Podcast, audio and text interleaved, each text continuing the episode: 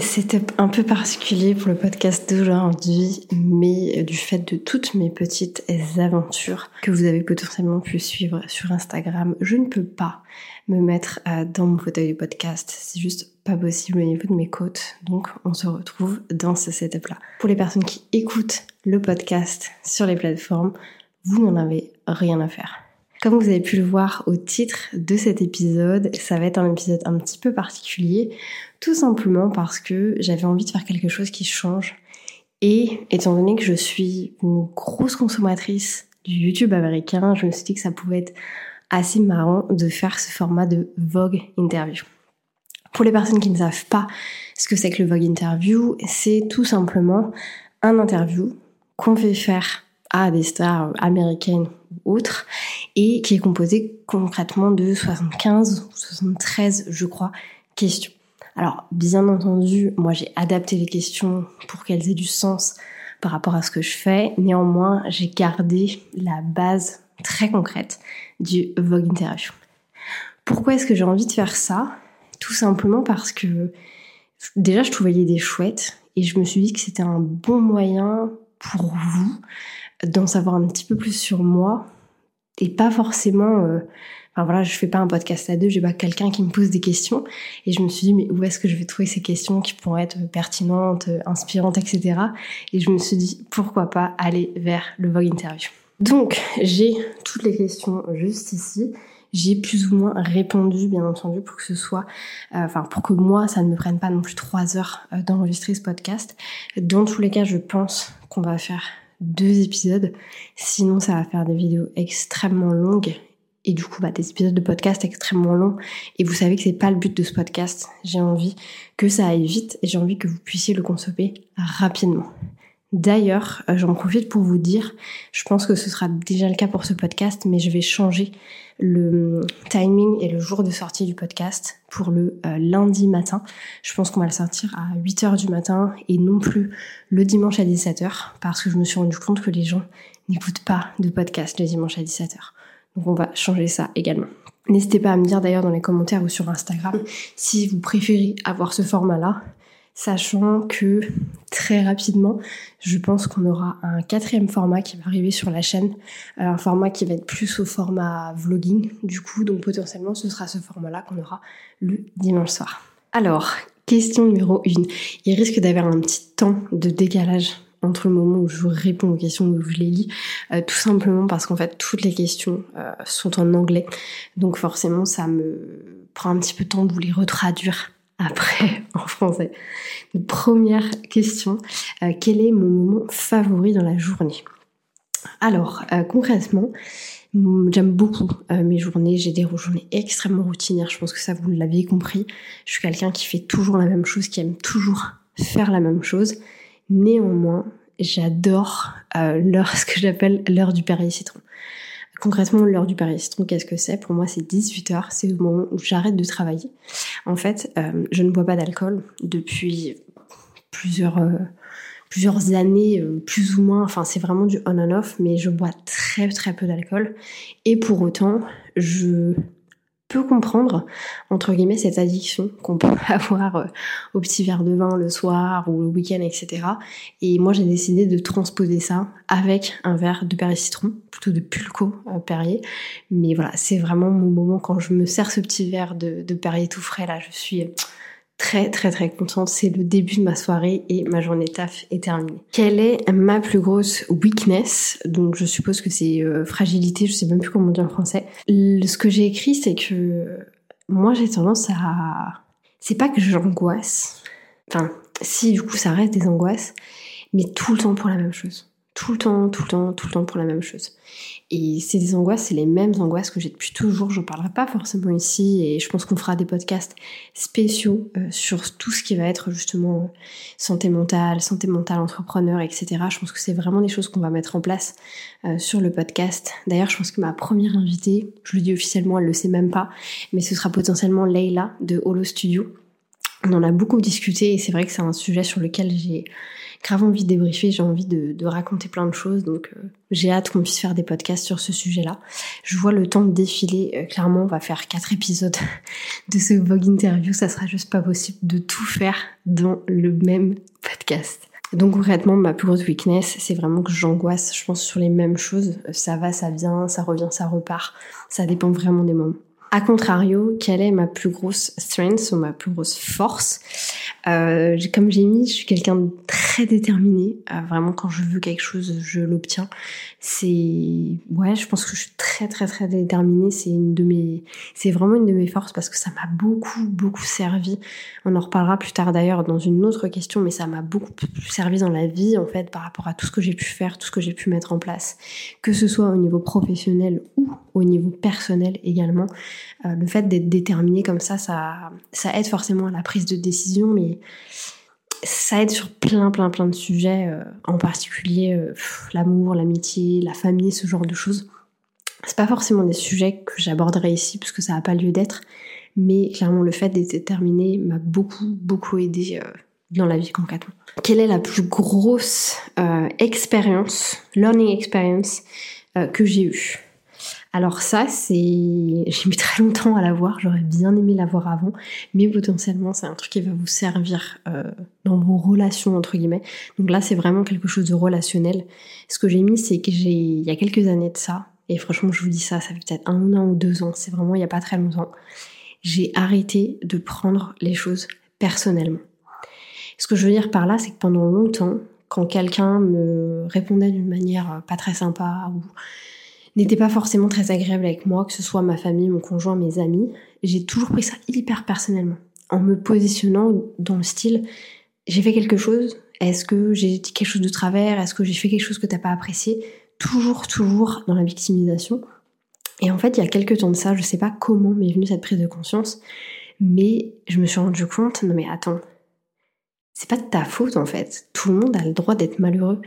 Et ça, je pense que c'est beaucoup venu aussi avec le concept, euh, je pense que vous avez dû voir ça, mais le, les NPC, les main characters. Donc le main character, donc l'acteur principal, moi je suis l'acteur principal de ma vie. Et après il y a les NPC, c'est des non-playable characters. Et il y a les personnages secondaires. Donc vous êtes le personnage principal de votre vie. Il y a également des personnages secondaires. Et ces gens-là, en fait, ont leur propre vie. ça paraît logique dit comme ça, mais en fait, quand on y pense, on est tellement positionné en tant que je suis le main caractère de ma vie et les autres ne sont que des caractères secondaires, ce qui est complètement vrai dans, tous les cas. Sauf que ces caractères secondaires et ces caractères euh, non PC sont également des main caractères dans leur propre vie. Et ça, c'est un truc que j'ai mis extrêmement longtemps, extrêmement longtemps à comprendre. Ce qui fait que j'étais beaucoup à toujours penser que c'était de ma faute, en fait, à toujours m'excuser, à toujours penser que c'était de ma faute, à toujours essayer de faire plus, de faire mieux. Et je pense que beaucoup de mes angoisses, honnêtement, ont été créées également par ça. Comme j'ai mis, je n'ai aucun contrôle sur les émotions des autres. Et ça, c'est tellement vrai. C'est que même si vous êtes parfait, vous faites tout de la bonne manière, vous n'êtes pas responsable de comment se sentent les autres. Et ça, c'est tellement important. Qu'est-ce qui me rend angry angry, euh, triste, fâché, en colère. Euh, j'ai mis les gens qui savent pas conduire. Moi, je suis terrible, j'allais dire. Je suis, terrible en voiture, c'est-à-dire que je suis vraiment une, grosse connasse. Euh, tout le monde est un FDP pour moi quand je suis en train de conduire. Et du coup, j'ai vachement de mal avec les gens qui, bah, qui regardent pas, qui savent pas ce qu'ils font, qui font vraiment des bêtises en fait. Et je me dis, mais il y a tellement de gens qui, meurent en fait euh, en se faisant euh, écraser, etc. Donc ça m'est jamais arrivé. Je veux dire, j'ai personne dans mon entourage à qui c'est arrivé, mais je trouve ça tellement dangereux. Je me dis, mais il y en a qui sont pas compte. Ces gens-là ne devraient pas être sur la route, quoi. Et ouais, je, trouve ça fou et c'est vraiment un truc. Euh, je peux vraiment, vraiment m'énerver avec ça en fait. Est-ce qu'il y a un de mes vices que j'aimerais être capable de pouvoir give up? euh, donc euh, abandonner. Honnêtement, je suis quelqu'un, ça se voit pas du tout comme ça, je pense, mais de très arrogante. C'est-à-dire qu'il y a quelque chose qui ne me plaît pas, je peux être insupportable. Genre vraiment insupportable. Quand j'étais directrice magasin, du coup, euh, donc pour recontextualiser, j'étais directrice magasin à l'étranger, donc en Angleterre. Et les Anglais, pareil, ça se voit pas forcément comme ça, mais ils peuvent être extrêmement discriminatoires. C'est-à-dire que moi, j'ai eu des conversations avec des gens qui m'ont dit c'est pas la peine de continuer, je veux parler à quelqu'un qui parle anglais. Mon anglais est très très bon. Mon accent l'était un peu moins, forcément. Et puis ça se ressent, enfin je veux dire, voilà.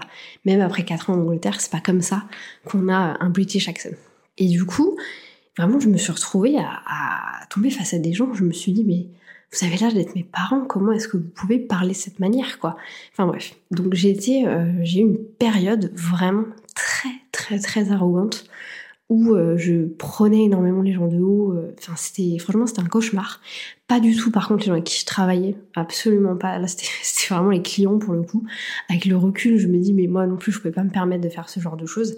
Voilà, donc c'est euh, une des raisons pour lesquelles je suis quand même contente d'avoir d'être partie en fait du, du, retail, du commerce, parce que ouais, c'était assez compliqué à ce niveau-là.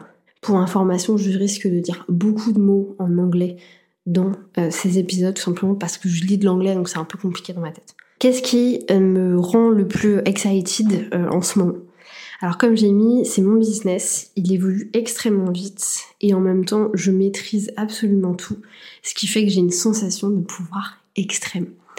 Et vraiment cette phrase, réécoutez-la parce que je sais exactement ce qui se passe en ce moment pour moi et c'est exactement ce que je vais essayer également de transmettre du coup dans ma formation sur le développement d'entreprise, c'est vraiment cette sensation de je suis en train d'évoluer, je suis en train de me développer et pour autant je maîtrise tout ce qui est en train de se passer. Vraiment voilà ce, truc d'être euh, pas un Avenger mais euh, de se sentir vraiment en pleine maîtrise en fait de tout ce qui se passe et vraiment serein et en fait j'adore ça. Je sais qu'il y a énormément de choses, que j'ai énormément de choses à faire, genre vraiment plein, plein, plein. Je... Si là je vous montrais l'état des lieux de, de ma gestion de projet, c'est juste un cauchemar. Et pour autant, je m'éclate. J'ai pas ce sentiment de me dire oh, putain j'ai encore tout ça, mais j'ai vraiment ce sentiment de me dire putain j'ai encore tout ça, c'est trop bien. C'est trop bien parce que je vois vraiment mon business évoluer et c'est vraiment ça aussi que j'ai envie de permettre en fait aux gens de faire avec du coup bah, la formation que je vais créer, enfin que je suis en train de créer et qui va être commercialisée un peu plus tard. Du coup on arrive à la question 8 seulement, donc euh, ouais, 4 épisodes clairement. Euh, quel est le plus beau compliment que euh, j'ai reçu? Alors je n'ai pas réussi à répondre à cette question, je vous montre. La question du coup est juste ici, elle est en mauve. J'ai pas réussi à y répondre parce que honnêtement je sais pas et c'est... Ouais je sais pas comment expliquer, c'est assez spécial. Après je pense que très récemment j'ai eu des du coup, je sais pas si c'est des compliments, c'est plus des remarques entre guillemets euh, de gens qui essentiellement m'ont connu sur YouTube et qui sont venus vers moi et qui m'ont dit c'est juste incroyable comme tu peux être inspirante, impactante dans ta manière de parler, dans ta manière de t'exprimer. Et je pense que ça, c'est un des plus beaux compliments qu'on ait pu me faire. Tout simplement parce que j'ai pas forcément été par le passé, là je dis plus dans les études, ce genre de choses, quelqu'un de très impactante parce que j'avais pas une, diction fantastique, j'avais pas une manière de m'exprimer fantastique et sans doute que j'étais pas si impactante que ça à l'époque. Mais c'est vrai qu'aujourd'hui, voilà, j'ai plus de, je sais pas, j'ai plus de manière de m'exprimer, j'ai peut-être plus de choses à dire aussi, et ce qui fait que bah, plus de personnes ont l'air de me trouver impactante. Donc ça, vraiment, j'adore. Mais ça vient de me revenir en tête à l'instant même quelqu'un qui m'a fait un super super compliment très récemment. C'est la personne qui est en train de monter ce podcast et c'est Jade. Euh, Jade très récemment elle m'a fait une remarque, j'ai pas les mots exacts, mais c'était euh, concrètement que si elle avait eu une bosse comme moi quand elle était dans le salariat, potentiellement qu'elle n'aurait pas quitté le salariat. Et ça, je pense que ça vaut tout l'or du monde quand on est entrepreneur et quand on a envie aussi de se développer, de devenir, redevenir manager leader. Moi, j'aspire pas à rester toute seule, j'aspire pas du tout à être une solopreneur, j'aspire vraiment à être une entrepreneuse, une chef d'entreprise, avoir des gens autour de moi que je peux aussi développer et qui me développent également. Et vraiment, ce compliment-là, ça m'a... Enfin, je lui ai dit, c'est le meilleur compliment que tu puisses me faire après un an de collaboration, que tu puisses penser ça. C'est fantastique. Donc merci à toi Jade qui est en train de monter ce podcast. Question numéro 9. Quand est-ce que euh, tu es le plus inspiré? Alors moi je suis de la team plan d'action, hein. je pense que ça il n'y a pas de il a de grosse surprise là-dessus. Et clairement des plans d'action avec 45 euh, checkbox à ticker, ça me fait absolument pas peur. Au contraire, plus c'est organisé, plus ça va être fait sous un format plan d'action, mieux je vais me sentir. Plus je vais me dire ok, je sais où je vais, je sais ce qui va se passer. Maintenant, on y va en fait, et puis c'est tout, et puis il n'y a pas trop de, réflexion à avoir derrière ça. Donc ouais, quand j'ai ma finalité, mes indicateurs de succès, je sais où je vais, et vraiment je sens en fait, encore une fois, que je suis inarrêtable et que je contrôle tout, et je trouve ça fantastique. Euh, est-ce que tu préfères le sucré ou le salé? Alors moi je suis de la team salé. Vraiment, enfin les chips et le saucisson, euh, c'est fantastique quoi. J'ai rien d'autre de plus à dire. Quelle est la chose la plus chère que tu aies jamais euh, achetée? Alors en soi, la vraie chose la plus chère que je me suis achetée, c'est une voiture. Euh, que j'ai eu la chance de pouvoir acheter euh, cash. Euh, ça, c'est clairement mon plus gros investissement, hein, très très clairement. J'espère très rapidement, du coup, cette année, que ce sera deux choses qui vont devenir les premiers, c'est-à-dire de l'or et de, et l'immobilier, parce que c'est aussi pour ça qu'on est revenu en France. Mais sinon, c'est vrai qu'en en 2020, j'ai un petit peu pété un câble en Thaïlande. faut savoir qu'en Thaïlande, il y a une très grosse culture du luxe mais aussi de la contrefaçon. Donc beaucoup de personnes du Louis Vuitton, du Saint Laurent, enfin c'est assez euh, effarant en fait tout ce qu'il peut y avoir là-bas. Et c'est vrai qu'à force d'être dans un endroit où il y avait tout ça, je me suis dit mais moi aussi j'ai envie quoi. en fait, très honnêtement, l'espace de six mois, j'ai acheté trois sacs de luxe. J'en suis contente, euh, je les porte absolument pas. Enfin, quoi que l'un d'eux, si, je le porte absolument tous les jours. Mais voilà, c'est pas euh, avec du recul. Je sais pas trop si je l'aurais fait c'était pas forcément euh, très utile à ce moment-là. Et surtout pour euh, ce que j'en fais en fait tout simplement. Donc voilà. Donc j'ai voilà les mes craquages entre guillemets un petit peu je vais vous laisser là-dessus pour le premier épisode. On est actuellement à la question numéro 11, ce qui me fait me dire que je ne sais pas combien d'épisodes on va devoir faire. Mais clairement, je trouve ça hyper intéressant. En fait, pour connaître les personnes, je trouve ça encore mieux que de faire n'importe quelle interview. Donc vraiment, j'aime trop trop le concept. Mais je vois qu'on est déjà à 18 minutes, donc je vais vous laisser là-dessus. Et on se retrouve du coup exactement dans le même setup, mais tout simplement la semaine prochaine pour vous. Je vous souhaite une bonne soirée, une bonne matinée, une bonne journée, peu importe quand est-ce que vous allez écouter cet épisode. Et je vous dis à bientôt pour un nouvel épisode.